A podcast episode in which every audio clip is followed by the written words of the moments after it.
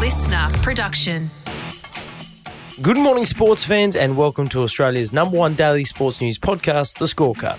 I'm Liam Flanagan, and this is your fast fun hit of sport for Thursday, the 23rd of November. Today, Australia's hero short form cricketers back on deck already.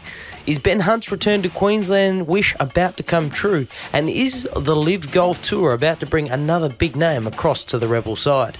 But first, the Butcher has become the champion.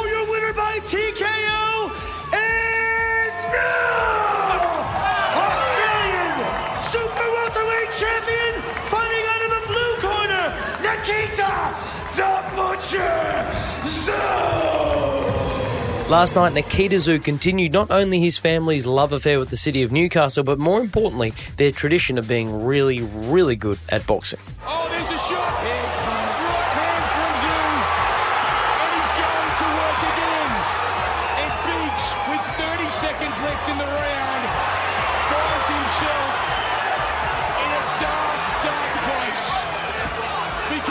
Because is going to work. Tszyu improved his professional record to 9 wins, 0 losses as he defeated Australia's super welterweight champion Dylan Biggs with a fifth round stoppage of the previously undefeated champ. But early doors, it looked as though Biggs would be the one doing the butchering, introducing Nikita to the floor in the first round.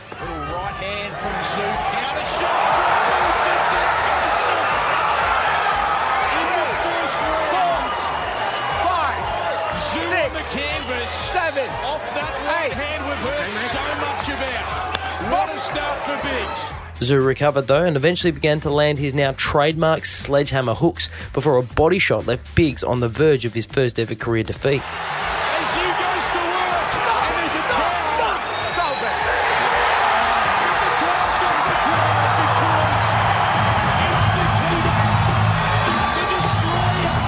And in front of a raucous pro Tszyu crowd, Biggs' team rose to throw in the towel only to be beaten to the punch, pardon the pun, by the referee who called a stop to the fight, handing Tszyu his eighth knockout win from nine fights and adding yet another chapter into the ever growing Tszyu family boxing legacy.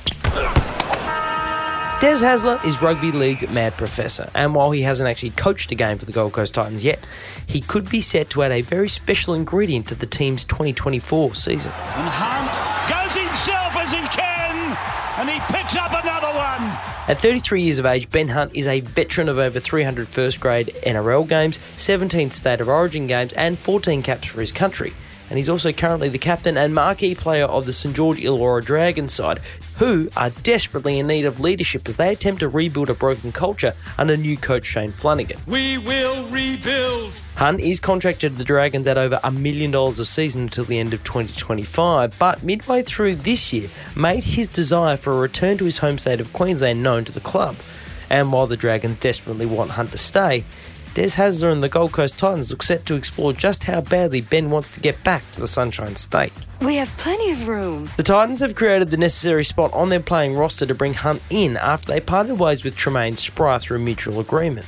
Spry's departure means Des has a spot to fill on the list, and with 20 year old rookie Tom Weaver, the only currently established half actually fit and participating in the pre-season training, don't be surprised if Ben is Gold Coast bound in the not too distant future. And Australia win the World Cup for the sixth time. outstanding performance from a top class squad. Feels like only yesterday that the Australian ODI side delivered one of the greatest performances ever to claim a record sixth World Cup title, defeating India in India. And it feels like only yesterday because it happened just on Sunday. And yet tonight, the Aussie team is back on deck. God, I am so hungover. Just four days after their triumph that sparked an all time celebration, Australia will once again take to the field tonight against India in India for the first of a five match T20 series. The only question is will Australia's ODI World Cup final hero be sober enough to actually walk to the crease? I might be able to sneak a game off. Um, oh, I'm going to enjoy it. Um, I'm looking forward. I said I said it before. I'm looking forward to the next two or three days. I'm looking forward to the 10 year, 20 year reunions. Uh, I thought about that out there as well. Like, like, I haven't had much success, obviously, uh, in my career. This year's been huge with the Test Championship. We're some fun. So. Um, I haven't really got minds for T20s. That, that stuff will sort itself out. Um, got enough boys coming. Hopefully they can cover bases for a few days. The question to whether or not Travis Head, who spanked a marvellous century in the ODI World Cup final, will line up for Australia tonight remains to be seen after clips of the star batsman surfaced on social media with him very much revelling in his side's success. And even his captain Pat Cummins and fast bowling teammate Josh Hazlewood, who landed back in Australia yesterday, weren't game to back Head in to have recovered in time for tonight's T20 clash. He hasn't pulled up. I think it's far too early to say. Look forward to seeing him play tomorrow in the T20. the team will be announced at the toss tonight, scheduled for 11:30 Australian Eastern Daylight Time. The golfing civil war that engulfed the sport for most of last year was a non stop affair of the Revel LIV Tour throwing money in an attempt to attract the best players in the game, while the established PGA Tour threw insults at those who would dare accept the millions on offer to play in golf's new world. I don't do this for the money. But LIV did score some big wins, luring Australia's best Cam Smith, multiple major winner Brooks Koepka, and legendary lefty Phil Mickelson. And it appeared that things had settled down on the signature battlefront, or so we thought.